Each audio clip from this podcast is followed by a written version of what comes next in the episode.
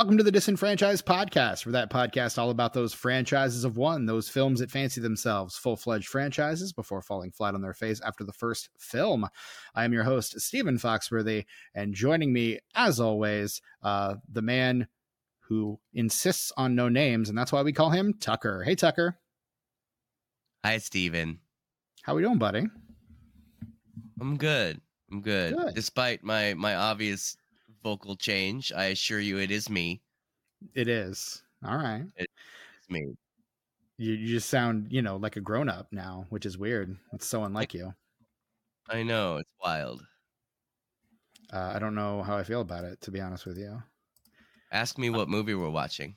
Uh, hold on, but before I do that, I do need I do need to note that that that Brett Wright um opened the package, so uh, he is he is not with us right now.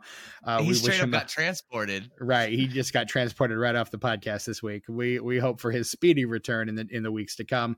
Uh, but um, we uh, we lost a we lost a good one this past week, Tucker. Um, we lost the. Uh, I'm amazed that you have no context for this actor. We I'm gonna have to take your word for it, Steven, because I don't know who the fuck that dude was. Like R.I.P. for sure, but I have no idea who that guy was outside. I mean, movie. he's he's also the best part of this movie. I will say that. But we we will have Yeah. many more opportunities to cover. We could have parlayed this into just a Ray Stevenson month, but we did lose the great Ray Stevenson this week. oh yeah, He's he's just a great that guy heavy. Like he just comes in, he plays the heavy. He you you probably most people probably know him best as Volstagg from the the Thor movies. oh Uh, the, you know the the fat warrior from the Warriors Three hangs out with Okay, Josh Lucas, those- Zachary I Levi. saw those movies the other when guy. they came out, and I have not seen them since. Um, but So yeah, he's me. he's he's in he's in a few of those. He's but uh, we we have many opportunities to cover him. He was in the Antoine Fuqua uh, King Arthur movie. He was in uh, the Paul W. S. Anderson Three Musketeers movie. Um, he was in Punisher Warzone, um, directed by Lexi Alexander, who has blocked me on Twitter for following a uh, a film uh, critic. Um, I didn't. I've never engaged with her ever. Didn't even follow her, but I I, I got blocked by her. So that's just Yeah. how it goes sometimes. and then um he he was also in um oh, what was that other movie that he did that we could cover um there was another one too but but we we put everything in a randomizer and we hit spin and uh what came up was the transporter refueled from 2015 It's uh it's a stupid movie starring ugly people with bad teeth. i mean it does take place in england so do with that That's what my you will complete that's my complete review. Right there. It is uh, the 2015 reboot of the Transporter series. We'll get into that. Um, but uh, it stars Ed Screen uh, or Skrine. Screen, I think it's Screen, S K R E I N. Um, Loan Chabanol, uh, Ray Stevenson, uh, Lenn Kudrjawizki. Sorry, And a Gabriella bunch of other people you've never heard of. Yeah, I mean it's it's it's a it's a the the people in this movie are so forgettable that when you they reintroduce the villains in the modern day, they have to show you who they were in the opening segment because they know you're going to forget them. That's when I was done with it. Because only one other movie has done that to me. Which has is treated me that fucking stupid. Is Perfect Stranger with uh with Halle Berry and Bruce Willis and Mm. Uh, uh, uh, g- uh, what's the kid's name? Uh, oh gosh, Giovanni Ribisi. Giovanni Ribisi, yeah. yes, they did that. I walked out of that movie because they did that. Because I have something never- happened, Mhm. and then five minutes later they reference it, and so they do a whole flashback to something that happened five minutes ago, Stephen. And I just walked out. I was like, no, no, you're not going to treat me this way. Peace. And then this movie did that, and I just got PTSD about it all over again. Like, I, I've never walked out of a movie, but there is one movie Mm. that we will eventually cover on this Mm. podcast where I got really damn close, but I stuck it out and I'm I can't say I'm glad I did. Um but yeah, so uh no, we are where yeah, it absolutely does that. It it and the way that it shows you that they're older, it gives them it takes off their wigs. It gives them really bad wigs when they're younger, and then it removes those. Or in the case of the female, char- the main female character, uh, gives her a more different, less awful wig. Oh yeah, Um, it's been it's been 20 years, but but we haven't aged at all. Our hair's Mm-mm. just different. one of the characters ages, and it is the girl that is clearly underaged in the first scene, and she's now an adult. Um, but she's the only character that is played by a different actress. Um, everyone else is played exactly the same at exactly the same age. We're doing nothing other than giving us, you know, different hair to indicate that there is anything wrong. And the main girl, you tell you can tell it's the main girl right away because she's actually lit in the scene. None of the other girls are lit at all. Like they may have like, you know, some general lighting on them, but this this girl has got star lighting on her. So you can tell as soon as she walks up, oh, oh, she's lit differently. She must be the female lead of the movie. It truly is a film for idiots. It That's kind of the, that's is. the director thinks. The director thinks you are stupid. this director so this film it was released in 2015 it's directed by It camille camille delamarre uh, who is a uh, a french i believe french editor um, but he is he's best known as an editor he's only directed a handful of movies this is his third second second feature movie after a film called brick mansions um, which I know nothing about. But he is he's a Luc Besson guy. Um, Oh yeah. Brick Mansion starring Paul Walker and the RZA. So do with that what you will. Um, but he's he's mostly known as a film editor.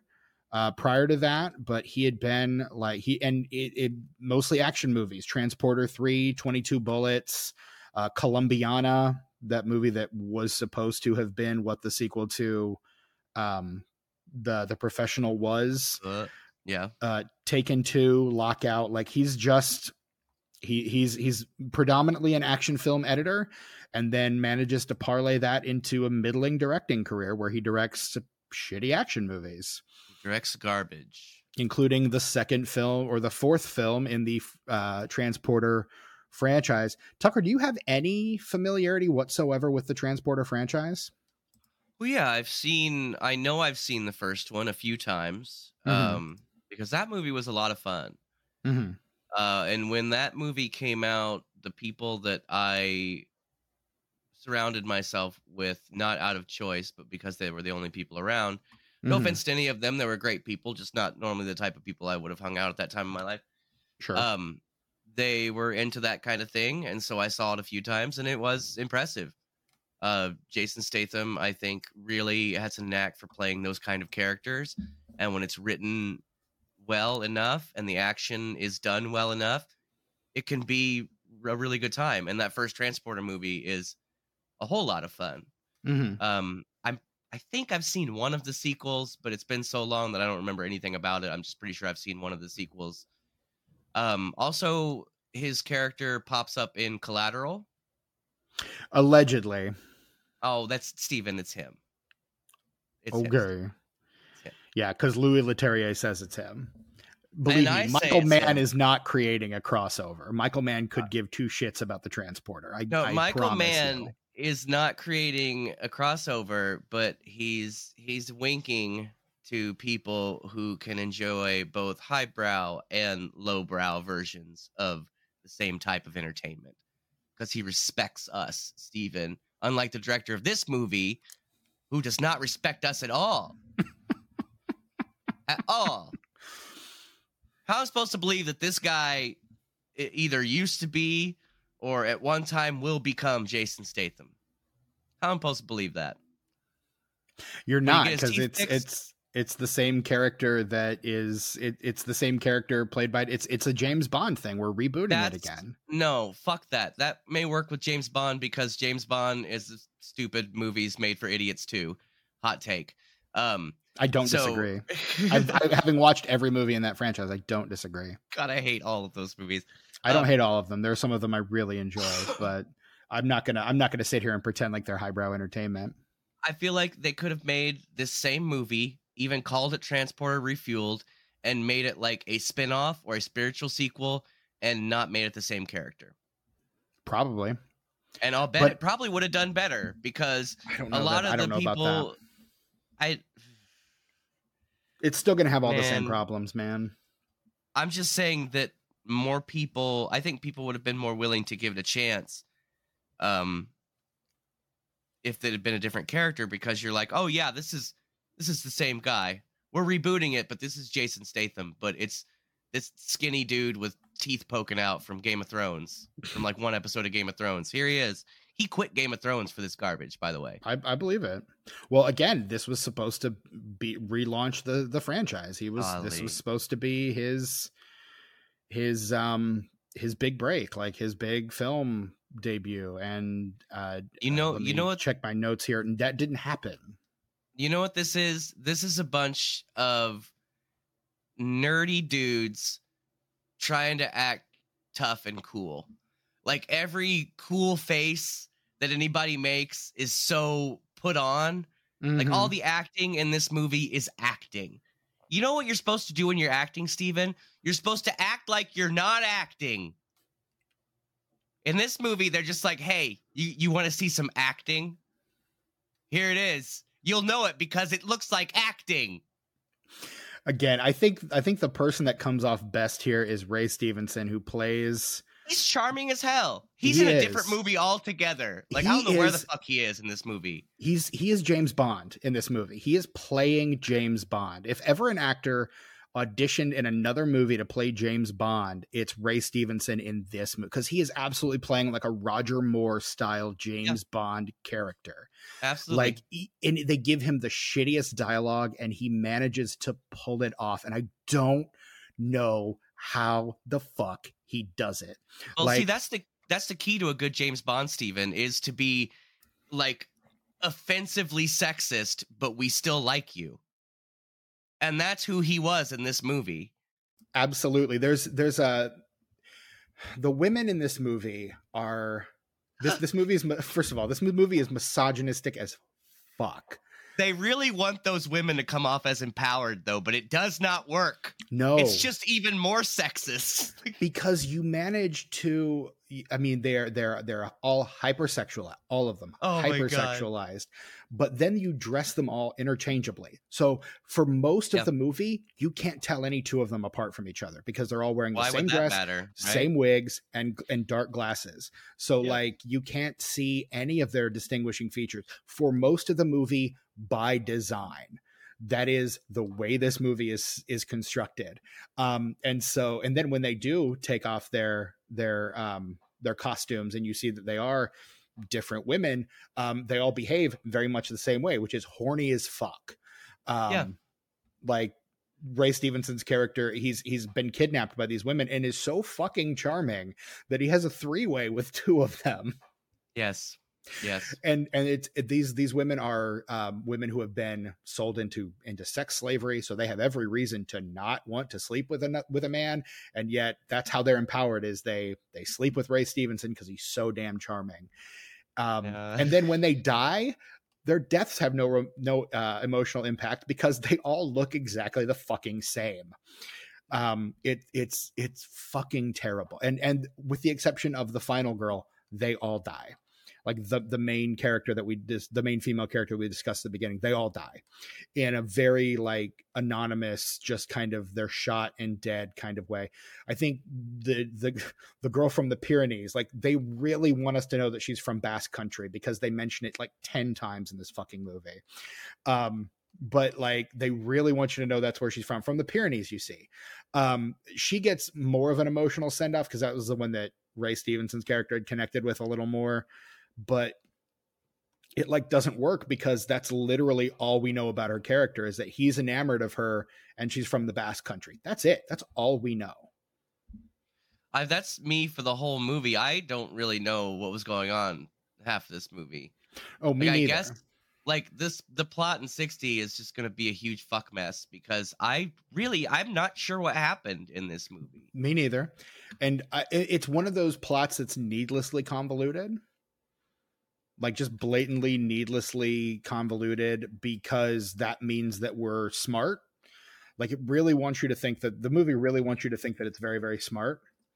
That's um, part of treating people like they're stupid Steven is acting like you're smart. Right. You're you're the it's smartest one part in the room. of it yeah. Mm-hmm. and this movie does not earn that reputation of being the smartest one in the room at all. They are um aggressively dumb. Um but yeah, that's that's kind of where we're at with it. I mean, this movie is it's not it's misogynistic as fuck. It doesn't like tr- respect or trust its audience. Um, and the only actor that really comes off well at all does so because he's the only actor who really knows what he's doing. Um, he's the only actor who's an actual actor. Yeah. And like I said, he's not he's not in this movie. He's in a different movie. Yeah. Like everybody else is in this movie and he's fucking killing it in some other movie, but somehow mm-hmm. his performance got transported into this movie. Somehow. We don't know how. Right. Of course, it's not enough to save it. Not mm. enough to save it. In fact, no. his amazing performance makes this movie worse. because it's so good. It's so he is so good. The rest of the movie cannot figure out how to get on his wavelength. Like he just comes in and he fucking knocks it. Like there's a scene where he's he's been kidnapped by these women and the other the, the other you know nameless faceless women all come in looking exactly the same and they've got these very obviously fake blonde wigs on. Like you could tell from a thousand yards away this these women are wearing fake blonde wigs and they start taking their wigs off and he he his line is oh darn i thought you were natural blondes.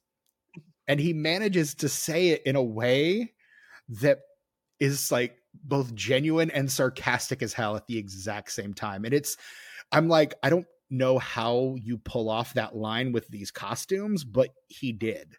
And he does it so and and again that's that's where it clicked for me. Oh, he's Roger Moore.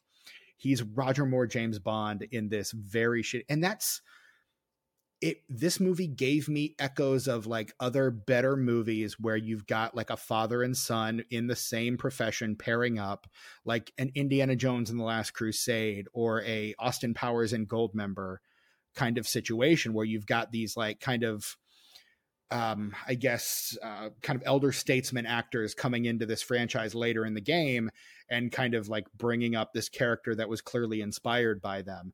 And this I mean, you get Sean Connery, who was James Bond, playing opposite Indiana Jones, who was basically George Lucas's pulp James Bond because Steven Spielberg was never going to get to direct a James Bond movie. And then you get like um, Michael Caine in uh, who played uh, you know a super spy in the Ibsen or um, Ip- Ipcress files and, and things like that, like playing the you know the elder statesman to um, uh, uh, Mike Myers very obviously goofy James Bond parody, and you when you have Ray Stevenson show up in this, it's like taking all of those like '90s gangster roles that he played in England, like in shit like Layer Cake and whatnot, and like that's basically the role he's playing here except he's he's putting just enough like smooth debonair James Bond shit on it that he sells it really really well. Yeah.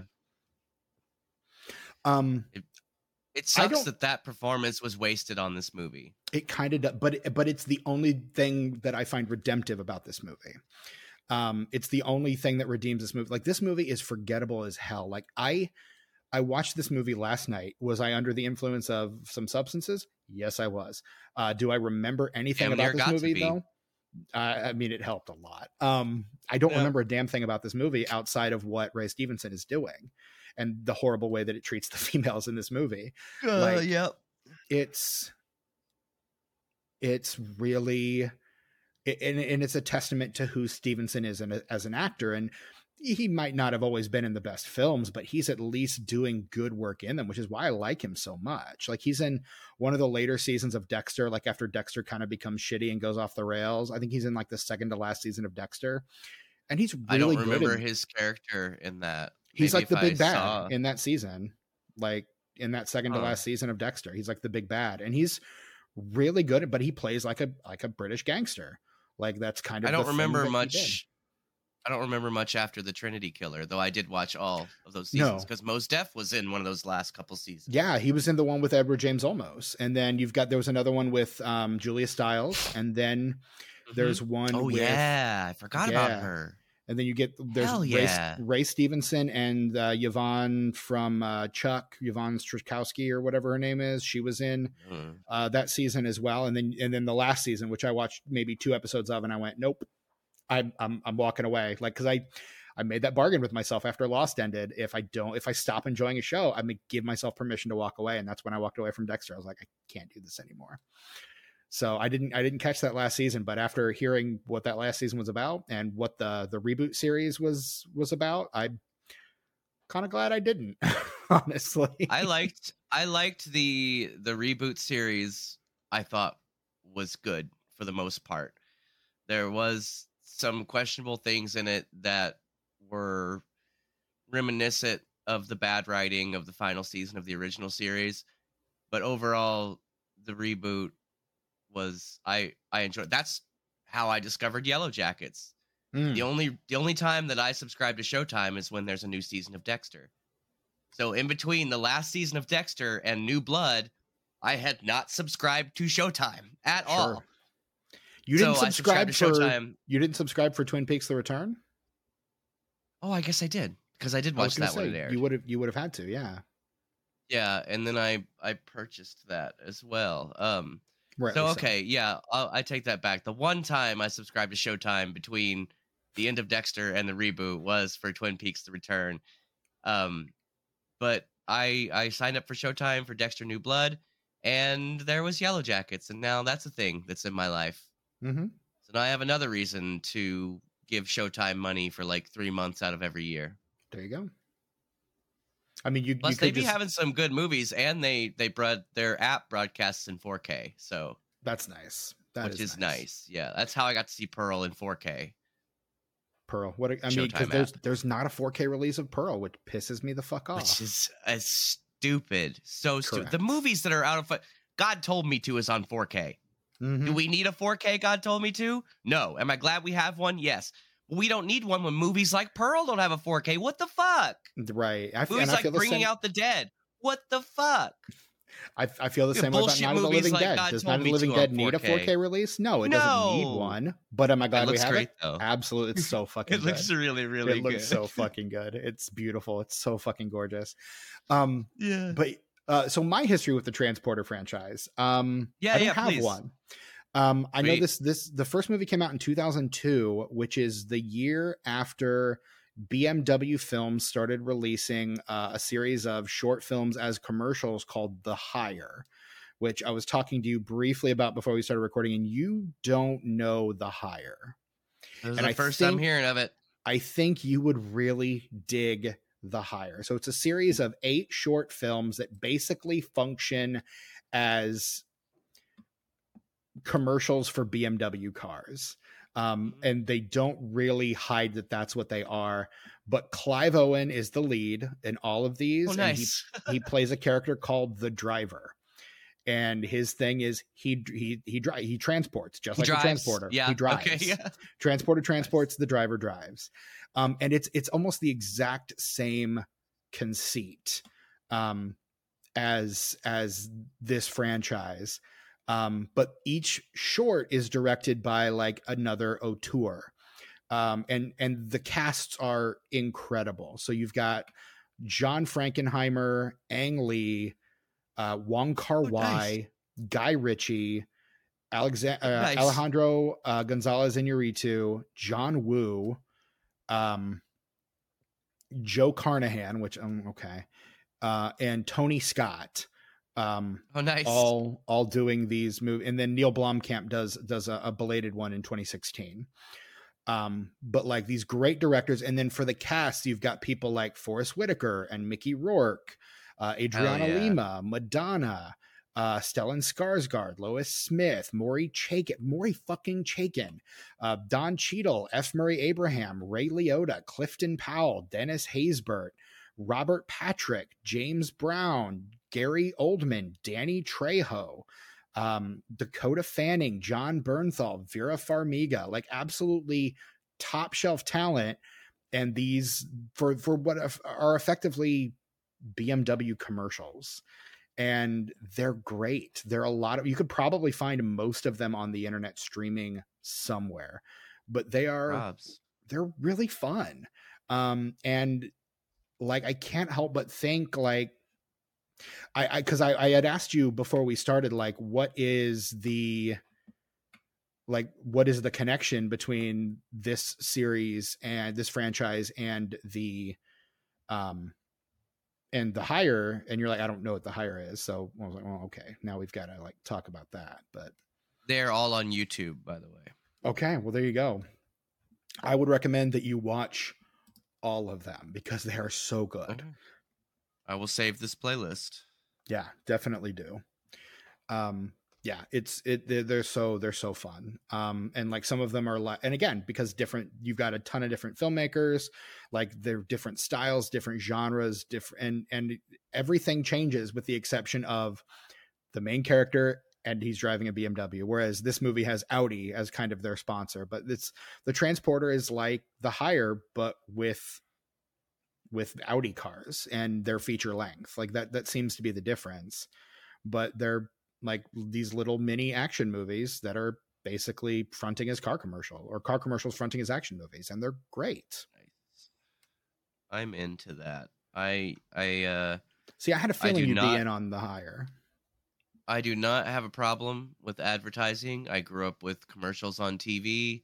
I mean, we grew up in the 80s, man. To sit through commercials, unlike people these days that will bitch if there's one 30 second ad in their two hour movie. Mm-hmm. Like, we're used to it, man. We grew up with that shit. Yeah. I don't mind an ad, and I actually like a good ad. Mm-hmm. Like, there aren't a lot of them these days. Really good. Yeah. They're no, they're not. And the, I think the worst part about ads for me when it's something that's streaming mm-hmm. is it's like when I watch Beavis and Butthead on Paramount Plus, as you are wont to do. Uh, the pack the package I have includes ads. Right. So about every ten minutes or so, I I get a few ads, and it's always the same Jimmy John's ad, mm-hmm. the same one every time. It's like what how does that you can't get more than one person to put an ad on the show or your algorithm is broken or what the thing I, about tv the, commercials back in the day is you get four or five of them yeah. and they would repeat maybe once an hour you'd see the yeah. same one once every hour maybe Fucking, I've seen the oh, same commercial really like me. back to back to back, like three times in a row. Yep. Yep. Like, and that just, and then, and then you go to a different ad break and you see that one twice and then another one. And you're just so happy to see a different ad that you don't even care what it's for. Like, yep. it just, I don't know if they're just not able to get enough to sell enough ad space or what the deal is, but like, I remember like when I first started watching Tubi, I was seeing ads for like my favorite local coffee shop that is owned by like friends of mine. And they're like, oh yeah, we're, we, you can, you can enjoy our coffee in our coffee mug. And I'm like, I know you. like, why are you on Tubi? That's hilarious. And I even told him, I was like, hey, I saw your ad on Tubi. He's like, that's great. What's Tubi? And I was like, well, let me tell you about Tubi. Uh, yeah, Tubi does does seem to have a pretty good handle on that stuff. Mm-hmm. Uh, it's nice. It's nice, especially when they can include local ads and stuff. Anytime that you're watching something streaming and there's an obviously local ad, I feel like that is a testament to how much they're putting into their ad selection and and how they present them to you unlike paramount plus who's just like hey do you know jimmy john's has a new brownie hey do you remember how we said jimmy john's had a new brownie but also jimmy john's has a new brownie hey do you know jimmy john's has a new brownie hey you heard about that new brownie at jimmy john's have hey, you heard the idiot. good news about jimmy john's and their brownie yes do you have a moment to talk about our lord and savior jimmy john's brownie Do you know if you stack three of them, it counts as a sandwich? Did you know that? Because we've told you that 30 times in the last 20 minutes. Uh, I mean, it's got all your basic food groups, right? So I don't. Chocolate, chocolate, and chocolate. Yeah. Yeah. Uh, but I mean, you, you got eggs and flour and, you know, butter, you know, you got your, you got yeah. your food groups in there, man. Sure. Chocolate's a bean, so that's a vegetable. Like, I don't know, counts. bitch, it's a legume. Get out of here. Vegetable. Fuck off. I don't know. It's roughage. What What do you want from me? Oh no, man. I want to not have to talk about this movie ever again. That's what I want. I mean, look, the the quicker we get through this, the the the better the. Ch- I wanted to, you know, I wanted to stop and talk about um the hire for a little bit, so we did that. And yeah, I'm glad I did. I really am because I do want to look at those. Uh, now I, I think, think, it's time should, for man. you it's time for you to do the plot in 60 seconds, Steven. Uh, well, why don't we turn to the Canadian Quarter of Indifference there and have it Damn decide it. it. for us? Because I, really I probably going to work. You were sober when you watched this movie, so you probably remember it better than I do. Than I do. So, oh, well, see, I was taking a cue from this film, and I was treating you like an idiot.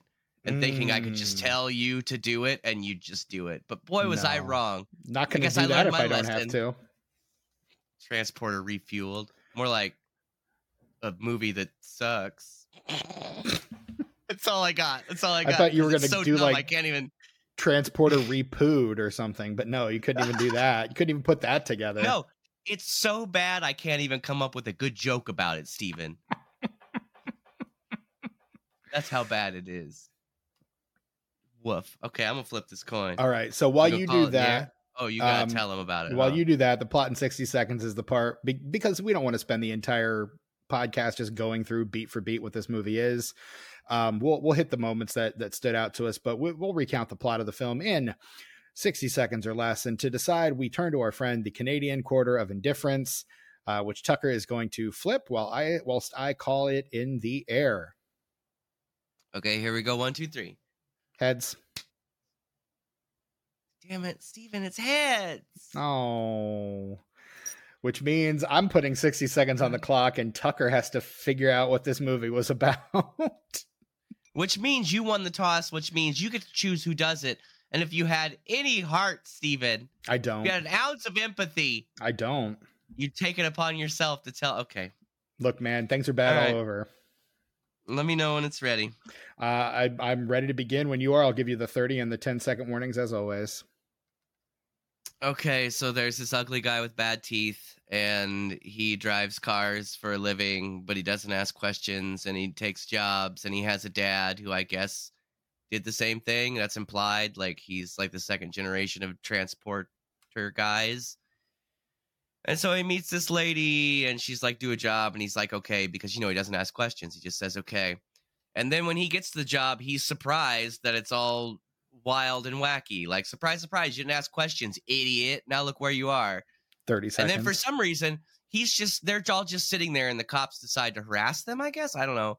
And so they leave, and it turns out these ladies were uh, prostitutes and like their boss did something bad or something. I mean, he's a pimp. So uh, just in general, I guess he's bad. And so they rob him or something. 10 seconds. I don't know. I guess they rob him, and I well at least one of them gets away with it because everybody else dies. And they ride. They robbed him, right? And Like, that's time. I is that guess. what happened? I guess. That was the whole point. Was they were gonna rob him, right? Like, I think I don't I don't really know what their end game was. I don't. Let me let me look know, at man. the actual like plot of Hmm. this movie. Um some goofy broads in this movie. Anna's whole team rob Arcady's is- friends and frame. Oh, go. so so they're not robbing him; they're robbing all the people around him and framing him, so that they will come after. So that Oh. all the oh. people that were on his side and all the people that like killed all those you know people in cold blood at the beginning of the movie will turn on their their oh, leader like- and kill him. like the translucent guy on the plane. That guy's so white and his hair is so blonde. I feel like I can see right through that dude. It's really ridiculous. the weird thing is you can uh you absolutely can that was the that was i love the way they age all these people up in this movie and you know i use love fairly you know loosely there um yeah. because they just put them in long wigs in the flashback and then put them in like they have like the the mid 2000s short haircut like the short nondescript fuckboy haircut um for the rest of the movie and it it oh my god it's terrible so that that actor that character is played yuri or is named yuri and it's played by an actor named yuri so you know really they put a lot of thought into this stuff um oh yeah. I mean, this yeah, this movie. It look, it's not good. Um, It's, really not- garbage. it's, and it, I mean, I'm I'm sure some of these actors have done some good stuff in uh, in other films, maybe, but Maybe. not in this one. Nope. Not in this one. Again, Ray Stevenson is really the only one doing any kind of decent work in this movie. Um, I feel like Ray Stevenson saw the script and he was like, "Yeah, I'll get paid for this." And you know what? I'm gonna have a little bit of fun while I'm doing it too, that and does accidentally turn in the best performance of the entire film. That does seem i don't think it was an accident on his part i think he was trying to um but like and you can kind of tell that luc besson had a hand in writing this script because it's misogynistic as fuck um Uh, and pretty gross and really fucking creepy and no thank you. Um yeah. But like, yeah, he is I, I don't know, Ray Ray Stevenson is doing some like really fucking good work in this. And Oh, he's the only one that has good teeth too. Like he's the only one who's been to a dentist, I believe, in this movie.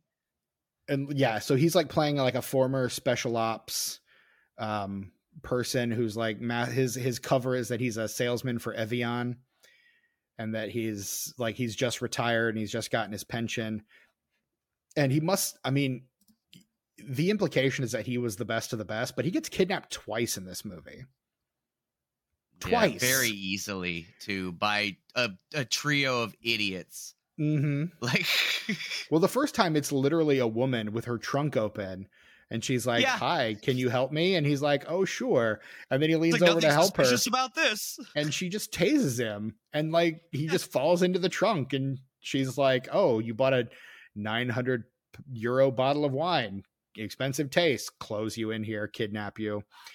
Most dangerous the- man in Europe, felled mm-hmm. by a taser. And then you like make him believe that you've you make him believe that you've poisoned him when spoiler alert you haven't really. Like yeah. oh that was a bluff uh, which you'd think if these guys were any good at what they do they'd be able to tell these these women were lying. Like there's just no it's it's bad. It's just very bad. Really um, really bad. you have to suspend a lot of disbelief or the movie wants you to think it's smarter than it is but these people are really not good at what they any of them not even the people that you are supposed to be like well these are the good ones. They're even they're not that good at what they do. Like it's just it really really unfortunate and um it's really unfortunate that this is the movie that the randomizer landed on to talk about Ray Stevenson although he's he's e- easily the best part of this movie though. That that's clear. Uh, something that struck me as very odd about this film and I, I, was just thinking about it and I have a few theories is the police sirens mm-hmm. were American police mm-hmm. sirens yeah police sirens do not sound like that in Europe no. At least they didn't 20 years ago when I lived there. They probably still don't. They they, they do a wee woo, wee woo, wee woo mm. instead of a woo, woo, woo. And now, because this movie thinks I'm so stupid. No, this movie does not just, have any respect for you at all. I will just bet that for the American release, they changed the sirens to American sirens so idiot Americans wouldn't get confused and like short circuit and die because they didn't understand what this crazy siren sound was. Yeah, which uh, honestly not surprising to me. I would all. I would not be surprised if that were exactly what happened. I mean, it's the same reason why when you film like a movie or like a scene where like you're supposed to see that like the air conditioner is kicking on in a room, they'll show you a picture of the they'll, they'll show you a shot of the vent and there are little ribbons tied to the vent so you can see that there's air coming out of it because you can't trust the audience yeah. to understand that there's air coming out of there unless they can see that the air is moving like it's really fucking insulting yep you gotta i mean there are dummies out there but you gotta mm-hmm. you gotta give your audience a little credit man and if there's a dummy out there that doesn't get it i'm sure they're sitting next to somebody who could probably explain it to them right no offense to dummies i'm a dummy most of the time myself Right. But like I don't think anyone's this dumb. as no. dumb as this movie wants them to be. Not anybody that should be watching movies, no. Mm-mm. Like this So this movie was originally written as just a part of the Transporter franchise. It was supposed to be a Jason Statham movie, Transporter 4. Just, just another chapter in the Transporter franchise. And um, Business Statham, as usual. Statham had only signed on for three films originally, so they had to get him to re up his contract. And by that point, let's see where Statham is around this time, because Statham's he the wanted, reason. Well, he wanted, he wanted to, to get paid what he was worth. Exactly. Like, and they so, were not willing to do that. So I've been a fan of Statham's since Lock, Stock. Like, girl, me too. Absolutely. Like that is, and of course, before that, he is in like he's a swimmer like before that, he is a swimmer. Like he's he's a professional swimmer. His first film is Lock, Stock, and Two Smoking Barrels. He follows that up with Snatch, which I would argue is the best Guy Ritchie movie. He's in future episode Agreed. of his podcast, John Carpenter's Ghosts of Mars. Because uh, Snatch is just like Lock, Stock. That's had the the script tweaked to perfection Mhm. and enough experience to make it exactly the way it needed to be made. Exactly. And you also you can afford bigger named act you you can afford, you know, some talent from other places like fucking Dennis Farina. Um Goddamn Brad Pitt for for for Right. crying in the mud. yeah, like you, you can you can afford some better some better performers. Uh he's in the Jet Li film The One. Uh Oh, 2002 is The Transporter, which is his first like lead role in a film. The next year he's in F Gary Gray's The Italian Job, which we've covered on this podcast before. The year after that, he's in the aforementioned Michael Mann's Collateral, which is a fucking great movie.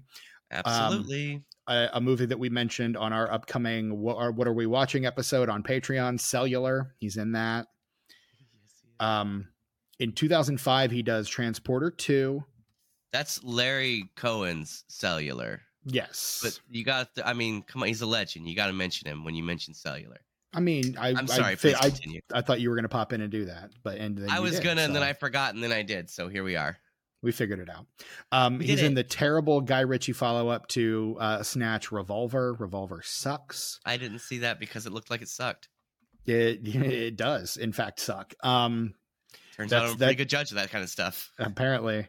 Um, he's in Crank. He's in Uwe Boll's in the Name of the King. He's in War. Um, so he's he's slowly Transporter three. He's uh, in, is in two thousand eight. He does the Paul W. S. Anderson re- remake of Death Race the year before. Um, the sequel to Crank, and then in 2010 he's in The Expendables, and that kind of puts him in this pantheon of action stars up there Yeah. with Lundgren and Stallone and Jet Li and you know the other guys in that movie like it puts him in this upper echelon. So when they go to make this movie in like 2011 when they're trying to like start to nail him down um after that you know he follows that up with expendables 2 in 2012 uh fast and furious 6 in And he's, he's in the that tail end of that too, isn't he? in 2013 so like he's he's on the way up like and he knows it so when they're trying to court him for a fourth transporter film he's like well I, I need 11 million because that's what he's making a pick that's what he's a leading man that's what he's pulling down a picture now and Europa Corp, the the corporation that funds these movies, said, um, let's not do that. So instead of paying Statham what he's worth, they go back to the drawing board, they redraft the script, and rather than creating a prequel starring a, a younger version, they're like, let's just reboot it. Let's just start it over again. Um, like seven years after the last one, which is some um, uh, Spider-Man Three, Amazing Spider-Man level shit. Like in terms of just like really quick reboot turnaround on a thing. And this is not, I would say, a franchise that is. I'm going to check the numbers on this, but I don't think this is a franchise that people are like breaking down their doors to like go see. Like I think it's it's a passable action franchise, but it's I not like don't know. doing It Fast was- and Furious numbers, is it? It was a big deal. I feel like at least the first couple were. I know that first one did really well in the theaters, and then when it hit video, it just fucking exploded. Everybody I knew had the transporter on DVD. I probably had it at one point. Hmm. It was a big to- deal. It's a big, big franchise. I'm okay. I mean, I'll, I guess I'll, uh, on some level, I'm gonna have to take your word on that. But like, I just, I well, okay. Here's so I've got the numbers here. Okay. Um, um. So I mean, the third movie in that franchise made 112 million worldwide, but domestic, these films are not huge earners. They're earning a lot of their money overseas. The first one only made about 40, 44 million worldwide.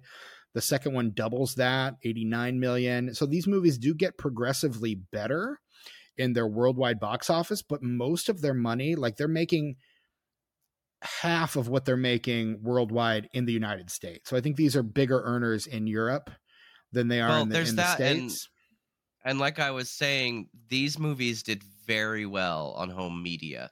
Mm, I would I think that the the need or the urge to make sequels to these movies up until Refueled came out was based pretty much on the home media sales. Like they're making decent money in the theaters, enough to put them in the theaters. right. But then once they hit video, they were just raking it in. Man, everybody w- had these. Everybody has these movies.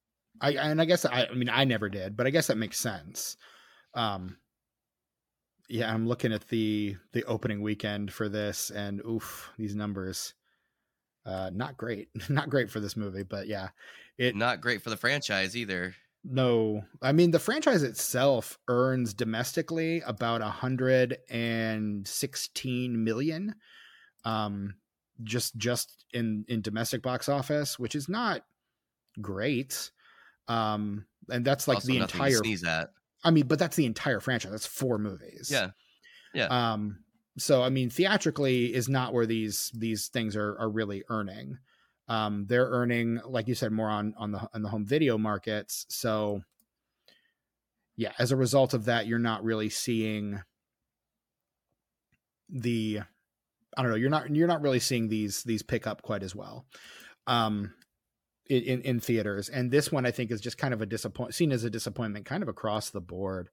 And I think a lot of that is just the nonsensical storytelling, the really convoluted plot um, the rampant misogyny, which I think by 2015 is hopefully going out of style at least a little bit. Um, like this, this feels like all the worst things that an action movie can kind of put together. And in terms of like nonsensical plot, I told you this before we started. It really reminded me of the November Man because, like the November Man, I have no recollection of what this movie was even really about. Um, and I watched the November Man. I recorded a whole fucking podcast on the November Man. I could not tell you what that movie was about and I, I feel the same way about this one. November, I'll bet. Uh, no, they. You know why they call him the November Man, Tucker? You know why they call him the November Man? Why, Because there was nothing left. That's a line in the movie, and it made no fucking sense to me at the time, and it makes no fucking sense to me now. Okay, I guess I'll just have to accept that. I guess. Yep. All right. we Well- we talk about it extensively on that episode, an episode that I always encourage people to go back and listen to, and no one ever does. Um, because I was really proud of that episode at the time. Obviously, we recorded so many better episodes, but at the time, I I felt more strongly about that that episode than any of the episodes that preceded it, and it, I think that is our least downloaded episode of all time. Is the the on Pierce Brosnan's The November Man? Oh, wowzers. That's fun. Yeah, it is. And I but should this, probably watch that or listen to that one. I mean, it both. Boy, Porque no los dos. Um, but you, you were kind of ranting in the in the text thread about how much you disliked this movie, and I was like, you know what? I'm going to be fine because I sat through Food Fight, and I cannot imagine this is going to be worse than Food Fight. You know what? It's it's it's definitely better than Food Fight. I'll It's to take your word definitely for that. better than Food Fight. We're going to have to make you watch Food Fight one of these days. We we are. I want to. It's gonna have I'm to happen. actively seeking out a time and a place to make it happen because I I need that context. I mean, you're you're going to be hard pressed to get Brett to sit down and watch that movie again. Well, I, I feel like I feel like we should we should set up a, a live commentary and watch you watch that movie. And that should just and we should maybe just edit like edit it together to like listen to you slowly go insane as you watch that movie. No, you know what I would do just to spite you? Is I would find pretend like you really enjoyed it. Yeah. Yeah, yeah. I can 23 skidoo some shit I like about something, even if I don't actually like it. I believe that. Try You- me, Stephen. Try me. Okay, what'd you like about the transporter refueled? Oh, I can't. Not on that. one, yeah. no. Okay, so much for your 23 skidoo, huh? Not on. Not on this. Uh, Not, Not like today. This. Not like this. not like this, Stephen. Not like this. That was not a setup for you to ask me to do that right now. Not at I all. well 0%. look, man, it it you it read felt, that wrong. I look, man, it it felt like the right thing to do, and uh, Uh, you not- know what is really good about this film, though, is the practical effects. Mhm. Uh, they're really good. It's just a goddamn shame that the director did not know how to shoot them because all those scenes look like garbage. Which is weird because this guy's an editor, so you'd think he would know how to shoot coverage Right. and shoot for something to be edited together. It makes no Right. sense. It's like a cinematographer making a movie that looks like bullshit, like dog shit. Like it. You you can't you can't like you're a cinematographer No. like you you should be able to do this but like and I you think have one part of- job. part of the problem is that this guy's editing shitty action movies. Mhm. Like he's he seems like a, a, a Luc Besson Europa Corp like company player, and you know, Stooge, if you will. If you will, and th- it feels like that's kind of the way that he got to where he is. Yep. Which I mean, he's directed three movies. Brick Mansions, The Transporter Refueled, and something called Assassin Club, which came out earlier this year. Um, Yeehaw. Um, like, look, man, I don't get it. Whatever, but no, th- it's bad. I mean, Assassin's Club does have Sam Neill in it. Uh, yeah, well. Noomi Rapace from the the Swedish um the uh the the Swedish um girl with the dragon tattoo movies. Uh, Daniela Melchior from the Suicide Squad, Henry Golding. Like, it's got a decent decent top line cast, but I don't want to see it. Eh. I don't. I don't want to watch it. It has a the, 27 on Metacritic. The the which is lower than this movie has. The poster looks like something I would find at a Redbox, like a movie that uh, would just poster, come direct to Redbox. Uh, that poster design started with the movie Inside Job, and they've been ripping it off since then. Every other action movie, every other direct to video action movie has that exact same font, layout, and everything. That's all posters are now. Is somebody inside comes job up with a good or inside one. man? Oh, hold on. If you're talking about the Spike Lee movie with Clive Owen and Denzel Washington, that is Inside Man, and it fucking rips. Well, I'm not. Oh, oh, nope. What am I thinking of then? I have no What's idea. The poster I'm thinking of. Shit. What, who's in the movie? I don't know, Maybe. man. I just remember the poster. You don't remember who's on it? No because there have been so many retreads of it since then. I mean, sure. all jumbled together as one poster. Doesn't matter. I do. I do appreciate the first three transporter posters, where it's it's Jason Statham jumping through the air pointing two guns. Mm-hmm. Jason Statham jumping through the air pointing two guns, and then there's a girl there too, and then Jason Statham jumping through the air and pointing two guns, and there's a little car and I think another woman. Yeah. They keep it consistent. Whereas this movie varies, features Ed Skrein standing with his back to the camera uh, and some yeah. cars exploding on his suit jacket. This is not a movie poster. This is a video game. This is video game box art right here. I don't know it what the fuck they're doing, trying to pass this off as a movie poster. That's that's a that's a need for speed box right there. Need for Speed, future episode of this podcast. We're they they made a movie of that, and we're going to cover it. Oh yeah, I always wanted to see the good or ill. I always was interested in seeing how they interpreted that. We'll probably cover that one then uh, when the next Fast and Furious movie comes out, and then if they've not made a sequel by the time the last one comes out to Hobbs and Shaw, we'll cover Hobbs and Shaw then. How's that sound? I do not want to watch that movie, but you know, for the pod. For the pod. Look, there, we've watched a ton of shit I've not wanted to watch, but look, man, duty calls. duty. like I said poop. duty. exactly. Exactly like poop. That's like funny. like this movie. Um like this movie, yes. This movie's kind Steamy of pile of shit. Uh, yes. It's not good. Look, it's not good. Um, it's it's currently on Max uh, or HBO Max. If you're one of those people that re- like people who called the RCA Dome the Hoosier Dome until the day it was torn Stephen, down. Stephen, we still call it Deer Creek. It's HBO Max. Come on oh, what is it supposed? What is it actually now? It's like Klipsch or something. I don't know. Last time I was there, it was Verizon Wireless Music Center, so that tells it's, you how long ago it was that I've been it's there. It's changed hands a couple times since then. I think like last in, time I went there was to like a Warp Tour, like in 2003 or something. Mm-hmm. It's and it's like uh Conseco Fieldhouse isn't Conseco anymore. It, it changed to Banker's Life, and it's not even that anymore. It's like Fidelity Mutual or some shit like Fieldhouse it's now. Like it's Bitcoin.com Fieldhouse or some shit. Some some It's like Wish.com Fieldhouse. Rancid cursed ass bullshit. Yeah. Um yeah. it oh god, I hate it. Um let's let's talk about how this movie did in the box office because I feel like we should probably wrap this up. Um Yeah, why not? This like um, we're just i'm just gonna say how much i hate it over and over again like look and I, we've we've talked about we've we've talked about ray stevenson who is the best part of this movie who's the reason we're covering this movie. Like he's he's doing the lord's work in this movie and he's still not able to salvage this this turd. Um it's oh, it's not even as you, good oh, sorry, as the november man. Like uh, one of the reviews said if you liked uh, hitman agent 47 but wished it was like decidedly more PG, boy have I got a movie for you, or PG-13, boy have I got a movie for you. Um which we've not wow. seen Hitman Agent 47. That one's forthcoming. We're covering that one at some other point, but I'm excited probably when the next John Wick movie comes out. I know it's gonna suck, but I'm, yeah, I'm probably excited will. to see it. Well, yeah. Now you're playing the Hitman video game series, so I am. I am. Uh, I'm stuck on the last level of the first game, where I am in a secluded hospital for rich people, like mm-hmm. an off the grid kind of hospital, and I have to kill this dude that has uh, who's the main bad guy of the game, and I have to kill his lawyer. Mm-hmm. And I just I can't. It's it's a really really hard level because you don't get anything at the beginning.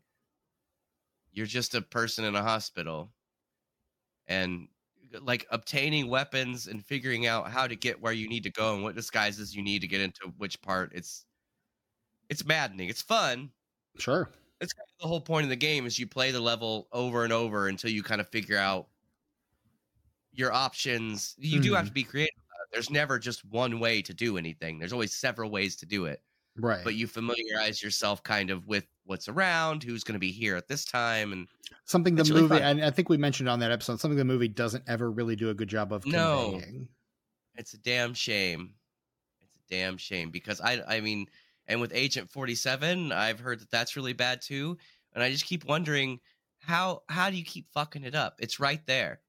It's right there. The cut scenes in the game are better than that movie. Like mm, leagues it. better than and, that movie. Like, and I think I mentioned on that Timmy the Elephant, the wrong choice for, to lead that movie. Like unfortunately, wrong... we we love us some Timothy Olyphant. We oh, do. Oh, yes, respect, respect on it, but not Hitman. It should pass that tr- one up, bud. They really tried to make him an action guy, and I don't think that's the mode he's bet. Like honestly, I love him as I. I think he, Justified. What I've seen of the show, Justified, he's really good in. Oh yeah, but he can I, be a badass. He can certainly I be a badass. Really love him in Santa Clarita Diet, where he's playing like the goofy husband. And I think I mentioned that on that episode. But like, just I love that kind of goofy, silly energy from him. And he they, that may be one of my favorite roles that he's taken because it's so against what I normally think about with him and he's doing it really well. He was on an episode of Rick and Morty I watched the other day and as soon as yep. we realized he was in it, we picked his voice out immediately and we had a blast just watching him be yes. goofy in that show. Like it's really fun. So I don't know, man, but uh so yeah, this movie, Transporter Refueled, we really don't want to talk about this movie in any context. Um, this movie comes out on September 4th, 2015. It opens at number four in the box office, opening to $7.4 million domestically. It earns a total of about 16 million domestic, another 54 million worldwide. Uh, for about a 70 million worldwide box office, which is, um, uh, let me check my notes here, bad uh, if you want, are trying to reboot a franchise uh, particularly a franchise where the last entry made over a hundred million worldwide.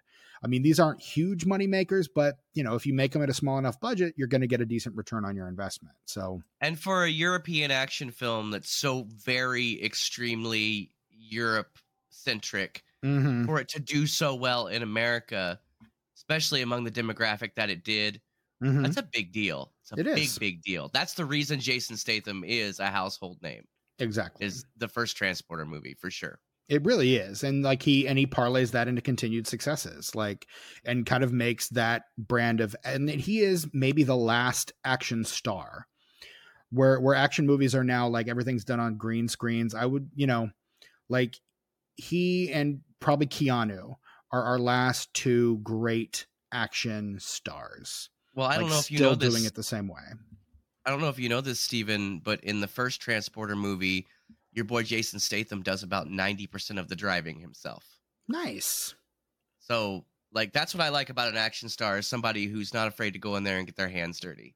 Well, and that's why he's like adamantly on record as refusing to even meet with Marvel is because I don't, you know, I, they don't do anything themselves. Like there's there's no real performance there. Like you just kind of come in and and just say the lines like what you don't get a guy like me to do that. Like you need, I want to be doing the action. I want to be challenging myself. Otherwise, what's the point? And you know what? Mad respect. Yeah, and you know, uh, I I do agree with you, but you would be surprised uh how much of Marvel movies actually are practical. It, like watching the the behind the scenes stuff on Disney Plus, it's it's amazing how much of it actually is practical, especially stuff like uh, Multiverse of Madness. Like that just well, looks like I, a huge like CGI fuckfest, but no, it depends like on seventy five percent practical. It depends like, on the insane. filmmaker. Like Sam Raimi is a very tactile filmmaker who loves practical effects, whereas I don't know that I could say the same for someone like a Peyton Reed or a, a Joe and Anthony Russo. You know. Well, and I, I think I think depends on the movie too, because something like Quantumania, you couldn't you couldn't do that practical. Like that has to be like all green screen. I was gonna say I saw that nature, one last week. I, I, didn't mention that one on our what or what are we watching episode, but I did see Quantumania this past week, and yeah, that movie is like CGI colon the film. Yeah, and I'm it. It has to be because of where they are, sure, and what they're doing. I did appreciate that. Um, there were a lot of what, what did remind me a lot of Star Wars about it was a lot of the practical creature designs. Mm-hmm. I quite enjoyed. And I don't think what what I think was great about Quantumania, the fact that it was like 100% CGI, is that the practical stuff blended perfectly, so it didn't mm-hmm. stick out. So yeah. big ups to the CG artists, big ups to the practical effects guys. Everybody worked really well together, and I think made a really good looking movie, at least for my money, which is a Disney Plus subscription that I don't even pay for. There you go. So, so nice work, nice work if you can get it. Um, so this movie comes out. It opens at number four. Number one this week is uh, it's one of those movies that I absolutely despise. One of those faithful films uh, called War Room.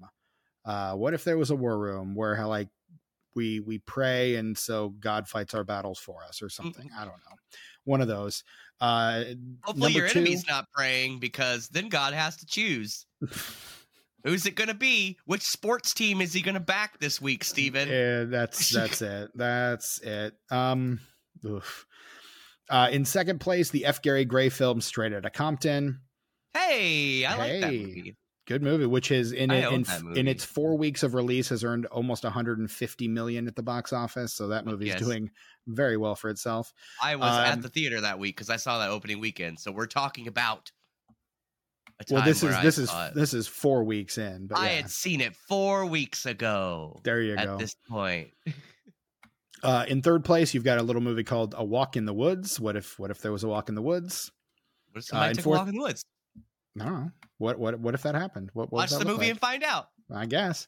Um, fourth place, as we said, Transporter Refueled. In fifth place, a, a, vastly superior action movie, Mission Impossible Rogue Nation, which in, in its six weeks at the box office has earned over $180 million. So, again, doing very well. Uh, in sixth place, the Weinstein Company film No Escape. Ugh. I don't even know what that is. I don't either. What if there was no escape? What if you, what if you couldn't escape? What if I'm, that? I'm, I'm trying to to open the film now. Um, oh god, this poster is telling me nothing. is it floating heads, Stephen? Is it floating heads? It's it's it's a couple of. It looks like there's a war scene or something across the bottom, and there's two guys, one of whom might be carrying something, and the other guy's definitely holding a gun. Um, it looks like it's Owen Wilson, Lake Bell, Pierce Brosnan, um, uh, directed by uh, someone named John Eric Dowdle, who I've never heard of, who is also the screenwriter along with someone named Drew Dowdle. So yeah, I don't I don't know what this is, and I will probably never find out. Whatever. Um, mm, shrug. In sev- in seventh place, down from number six in four weeks, is the uh, speaking of you know movies involving terrible people, the Armie Hammer film A Man from Uncle, uh, which we will we can absolutely cover one of these days on the main feed if we decide. I heard to, that's real good though. I, I mean, it's Guy Ritchie movie. Um, with sometimes uh, those are good. Armie Hammer and, and Henry Cavill. Like your mileage may vary. Sometimes they're great. Sometimes they're not. It's a late entry one, so I don't know. Maybe not. We'll see. Now, eh, is it just me? It's that his parents thought it was funny that it sounds like Arm and Hammer, like the baking soda, right? No, that's what they were so, doing, right? No. So his. So I just I like uh, if you listen to our forthcoming Patreon episode on um, what are we watching, you'll see that I watched uh, documentary series called House of Hammer. He's named after his great grandfather Armand Hammer, who himself is named because his father Julius Hammer was the founder of the American Communist Party. Oh, word. So Armand Hammer, who uh, becomes the the founder of um, the eleventh largest oil company in America, Occidental Oil, um, is named after a communist symbol of the arm and hammer, um, which and he has absolutely nothing to do with the baking soda. But that's their symbol too, is an It arm and hammer. Correct. You put it in your fridge for like a month. hmm I've got one in my fridge right it, now. You know? Yeah. But yeah, no, different. No, has has nothing to do with the actual baking soda. Just a, a very weird coincidence. He knows how silly that sounds, though, right? Like he could change. Oh it. yeah, Okay. yeah. he could, but again, it's like you know you're you've got a dynastic name from a you know a dynasty up there with like the fucking Vanderbilt Vanderbilts and Rockefellers. You're you're not going to change that. Otherwise, you piss Wanna- off the sources of power that are going to give you all their money when they die. You want to show off that oil mogul, Russian or not Russian, uh, communist dictatorship background. Mm-hmm. Got it. You want to really fly that flag high. Yeah, well, I mean, when your when your great grandfather flies in the face of that and becomes one of the one of the most influential and powerful capitalists in the country, um, shrug, I guess. Yay, capitalism! Yay! Um, and then you, you know, but he he wears that name like a badge of honor, which is how he um insisted his victims wear the the symbols of his abuse. So. Armie Hammer's a fucking Just- gross guy. just he's, like he's that, a man. deplorable human being. Um, in eighth place, we've got Sinister, uh, Sinister Two, um, which is the sequel to the Scott Derrickson film Sinister. In ninth place, um, a Spanish film called, or yeah, Un gallo con muchos huevos, um, which is a chicken, Um, uh, or it's eggs. a, it's a looks like a children's film. The chicken with a lot of eggs. thanks. Okay. Uh, I think I literally, I have, I know nothing about this movie. No, dude, I've Um, never heard of it. I have no fucking clue what this is. Uh, that is wild. That is in ninth place. It has earned about 3.4 million in 395 theaters, so not even in wide release.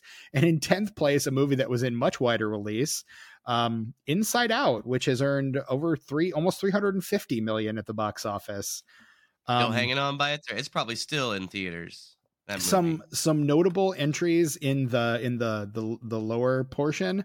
Uh you've got ant-man uh in number 12 we were just talking about quantumania in 12th place. Um or having earned 173 million jurassic world uh down from 9 the week before at 13 which has earned 600 and almost 650 million worldwide in 13 weeks and then in 15 uh 15th place down from 7 the week before only having been out for 3 weeks uh, Hitman Agent 47, a movie that we referenced not that long ago, too. So, nice. Yeah, just it all comes together. Um, the tomatometer score on this one is a 15%. Uh, hey, the transporter. Transporter Refueled has little to offer beyond a handful of decent action scenes, leaving this reboot's title feeling more like wishful thinking than a statement of pur- than a restatement of purpose. Um, I would re- say replace action scenes with Ray Stevenson, and you you're pretty much right. But yeah, Yeah. The action scenes, like I said, had a lot of really cool uh, practical effects because they were crashing all those cars and stuff, and that was Mhm. cool. But they looked, it looked like ass. it did. They couldn't even do that air, the airplane one. That was that should have been a simple one to do That and make it look awesome. Yeah, But no, it looked like fucking garbage. It did. It looked, and that one's clearly like a, um, that was clearly like a Fast and Furious homage kind of thing. Oh yeah, Um, for sure. I'm pretty sure that the the Fast and Furious, uh, Fast Five, I think, or Fast Six. The joke is like that runway goes on forever. And that's kind of what we get in this movie. Like that runway goes on forever. Yeah. Um, the Metascore is 32 based on generally unfavorable reviews from 24 critics, and the Letterboxd score is a 2.1. Tucker out of five stars. How are you scoring 2015's The Transporter Refueled? it gets a one star. I'll give it a one and a half. Um, is not good, but you know, Oh, I'm glad we watched it, so now we don't have to like dread watching it in the future. now, uh, are we gonna watch three more Ray Stevenson movies this month? No, we actually had a Oh. We're gonna watch toy commercials instead. Damn it. Yeah, so we we have we had a theme month planned. We had another entry, but we we did kind of push one entry off of our theme month list because uh, we did want to eulogize Ray Stevenson, um, an actor that Brett and I really enjoy, and Tucker has never heard of. Um, well, now I, I'm I'm a fan of him. Now I really liked his performance in this film. If he does work like this in other movies and uh, in other shitty movies, I'm into it. like I remember there's a story that uh, Griffin Newman from the Blank Check podcast likes to tell a lot about uh, him on the movie Thor, where Kenneth Branagh, who directed that movie, is like trying to get him to go like a little bigger. He's like, you know, this is Shakespearean. You can go, you know, a little bigger with this. And he goes, ah, so uh, I guess you're wanting me to go ahead and take a dip in the river of Ham. Um, to which Kenneth Branagh laughed and said, "Ah, yes, a river I have enjoyed myself a number of times." And that is kind of where that performance is in that movie, and I think Hell a yeah. place where Ray Stevenson is very comfortable and obviously very good at kind of luxuriating in that river of ham and so that's the reason we're covering this um, for a man who is uh, who is stated on, earlier on this podcast that he has no problem with advertisements you seem really angry about having to do the rest of this month being feature length toy commercials um, because it's the lowest form of entertainment. Like I was, I look, I was hypnotized by it when I was a kid. I oh, you'd be nice when that's done well. It's very interesting and fun to watch. but how often is it done well Not often, but um, I think '80s cartoons after uh, it was deregulated how you could advertise to children. Thanks, Mhm. Ronald Reagan. yeah Um, we're gonna look, we're gonna get into all of this next week It's all, it's all garbage. It's all even the ones I liked as a kid, fucking garbage. Mhm. The lowest form of entertainment. So little effort went into, except for the animation. So little effort went into every part of it. Uh, it was the toy companies. Uh, they drove the narrative with different toys. Like if you're ever watching like Ninja Turtles, and for some reason they go do something that they have no business doing, and they have to put on different costumes or drive a different vehicle. Guess what? Playmates wants to sell a new toy, bitches Mhm. And it, it's it's the lowest form of entertainment and it is it, it's like this movie in a way to where it just thinks you're fucking brain dead so buckle up guys for the rest of this so we've month. got we've got four more weeks of that and really literally we had to put like a carrot at the end of this month to get tucker through it because Mhm. he's very high maintenance so we, that light we at the end of the tunnel. we've got to make so many concessions for him that brett and i never had to make for ourselves but but uh so Yeah. buckle up we do have um so that's that's what you can expect for the rest of of this month and we have uh, we're closing out the month with some of our favorite guests so it's going to be a good time. We've got guests? Who we got? We i will tell you off mic you know who we've got because i've mentioned it several times Um, so yeah but i only listen to about 30% of what anyone says that tracks yeah so not on Oh, purpose. It's just it's just how my brain works. I, I I'm not. It's not a malicious thing. I'm not like you suck, so I'm not listening to you. It's just my brain just filters out whatever it decides it wants to. well i think there's also a part of you that's like because i do this too you're like you stop paying attention because you're trying to think of like you're trying to keep in mind the next thing you want to say so you're like oh oh i got a i got a thing i want to mm, finish talking so i can talk That's true, and but I, I still do try to. I don't. I understand that you know waiting for your turn to talk is not always the best way to have a conversation, but I always try to stay into what the other person is saying right while maintaining the thought that I'm having.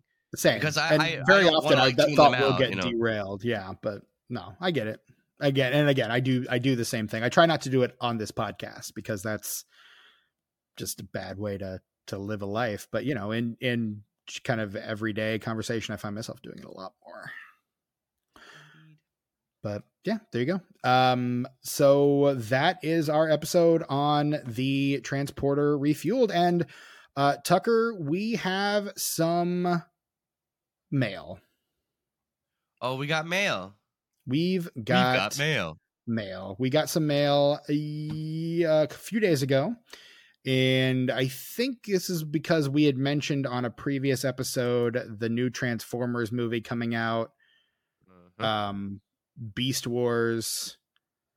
Um, AKA, we ran out of Transformers ideas. right. Uh, but this is from a friend of the podcast, future guest, uh, patron, and uh, college friend of mine, uh, Andy. And greetings. all around good guy. He is actually. He's a he's a he's a he's a he's a good fellow. Uh, Andy, greetings. And um, he does say, "I love me some Beast Wars, so I'm actually looking forward to the next movie." Um, and then he mentions you specifically. Tucker doesn't get robots turning into dinosaurs, but he likes McDonald's products turning into robots. How about McDonald's products turning into dinosaurs? And he sends us to link to McDonald's toys called the McDino Changeables. Tucker, did you get a chance to look at this link? No, my mouse stopped working. I am going to send good. this link in the chat. If your mouse starts working, I would love to get your reaction to some of these live on the pod. I'm gonna have to do a quick battery change. Oh no, send the link. I oh did. Man, it's in if only I had there. this on. I have it. Uh, I have our chat window on my monitor proper, not on my touch screen. So that's. Mm, Luckily, I have two mouses here since I run. Oh isn't shit! the that plural takes a of mouse A. nice? Ah, Not when it. Not when it comes to um. Computer mouses. computer mice. No, computer mouses. Damn it! I don't want this to take so long that I'm gonna have to edit. Hold on. I was gonna say, I think you're gonna we have to edit. No, okay. no, keep talking, Stephen. We're so close. I'm almost there. Title of my sex tape. Oh, there it is. Don't stop, Stephen. Don't stop. Oh, it's happening. how dare you expect me to continue on these conditions?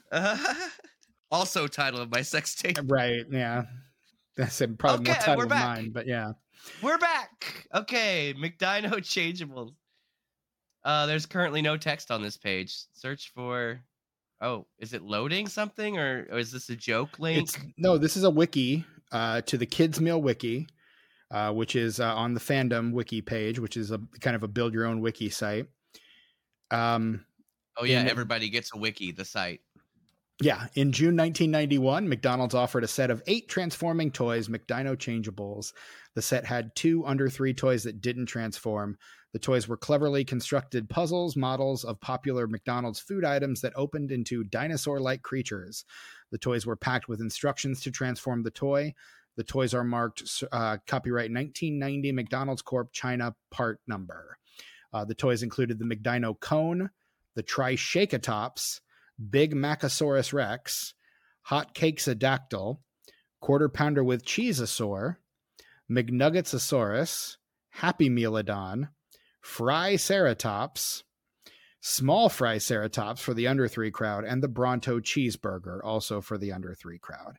And Oh, then yeah, there are these- some pictures of these of these toys here at the bottom. Yeah, I remember these. These are basically just a retooling of the um the ones that turned into robots. They just replaced them. These are literally pretty much the same, Mhm.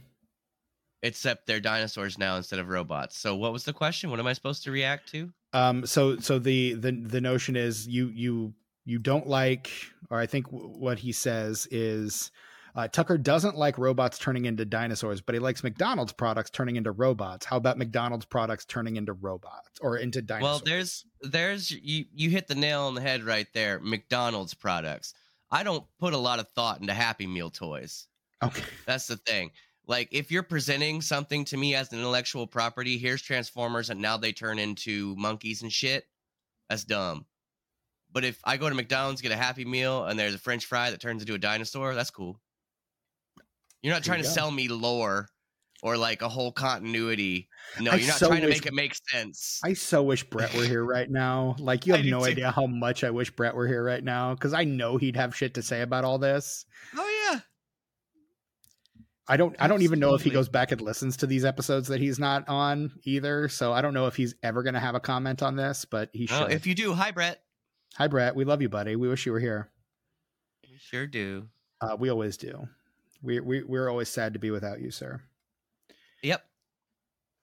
But yeah, so uh, that is that that is our that is the mail that we got this week. Uh, thank you, Andy. If you would like to send us some mail as well, you can shoot us an email over at disenfranchpod at gmail.com.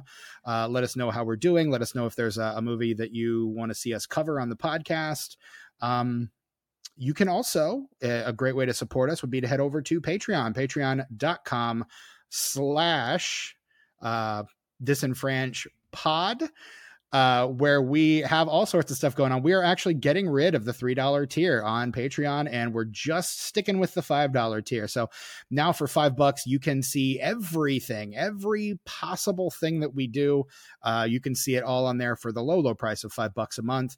Uh, and we, we've got like a weekly show that we're doing over there now. So we, we do a show once a week called What Are We Watching, where we talk about what we've been watching, media that we've been engaging with, what we think about it, our recommendations, etc. Uh, so you can absolutely check that out over there. And we've also got our regular shows, our monthly shows, our other shows. Like we've got other stuff over there. Disenfranchised. I think the most recent Disenfranchised is our top five David Fincher movies. Tucker and I sit down and talk about David Fincher for a little bit. I'll edit a, that eventually. Sometime yeah. before the end of the month, I'll get that out. I was gonna say you got a couple days, man. As of this recording, I will, I will figure it out and this episode drops on June 1st. So hopefully before this episode drops, you've got that sorted and it's up over there. And actually, just because we're kind of changing stuff up for a little bit, we are now starting today, as of the date this is dropping. If you head over to patreon.com slash disenfranchpod, you will actually see that we're offering a seven day free trial of our Patreon. So if you want to like give it a listen, see what's going on back there, see if it's something you want to want to continue to to be a part of. Uh, slide on over there, uh, click that free trial button, and give us a listen. And we would uh, love to love to have you guys over there. Love to give you guys a, a, a peek behind the curtain and. Uh, so you know what you're missing, and there's there's hours of content back there. So you will absolutely get the most out of your seven day free trial for sure. Indeed, it's good stuff lots of stuff happening on the Patreon, man. Absolutely. There's always good stuff happening on the Patreon. Uh, you can follow us on social media. We are Disenfranch Pod on Twitter, Instagram, Letterboxd, YouTube, and Facebook at Disenfranch Pod in all of those places. Uh, so check us out and uh, give us a, a, a, like, a follow, all that good stuff. Uh, and while you're out, you can follow us individually on social media. I am your host, Stephen Foxworthy. You can find me on Twitter, Instagram, and Letterboxd at Chewy Walrus. Tucker, where can we find you? I'm still on YouTube, uh, icenine09, I C E N I N E, the number zero and the number nine. Uh, and I still got my Instagram for my mugs going. Well, you do. You've got it going. I've um, got it um, going. Tuck underscore mugs is where you can find that. We got four more followers. Uh, oh, look at us go. Last week, so I think we're gonna we're gonna have Brett come on and and put one of his mugs up here probably probably tomorrow which nice. that's monday of this recording. Right on. I'll probably we'll probably have him put that mug on um and i'll probably i think i'm gonna so do you'll every, be able to see it weeks. if you head over there now so. Yeah follow. I mean it's it's it's uh it's pretty low key like not stressful content it's just mugs and the stories behind them and what's in them. It's a mug and a story. It's pretty much what it is. And yeah, what's not to like? It's pretty all right. Uh, what's uh, so the? how do we get to that? Uh, that is uh, tuck underscore mugs on Instagram. Sweet. Yeah, go go check that out. And then you can follow our absent co-host Brett Wright on Twitter and or not Twitter, uh, Instagram and Letterboxd at sus underscore Warlock. And that is where you can find us. So um, that is all we have to say about this movie. Uh, much to Tucker's great joy, we are wrapping it up. Uh, Yay. And so um, this has been our episode on the Transporter Refueled. I'm your host, Stephen Foxworthy, for Tucker and the absent Brett Wright. Until next time, I have nothing to say here. Shit, me neither. It's over, man. That's that's good enough. This Bye. this long national nightmare is over.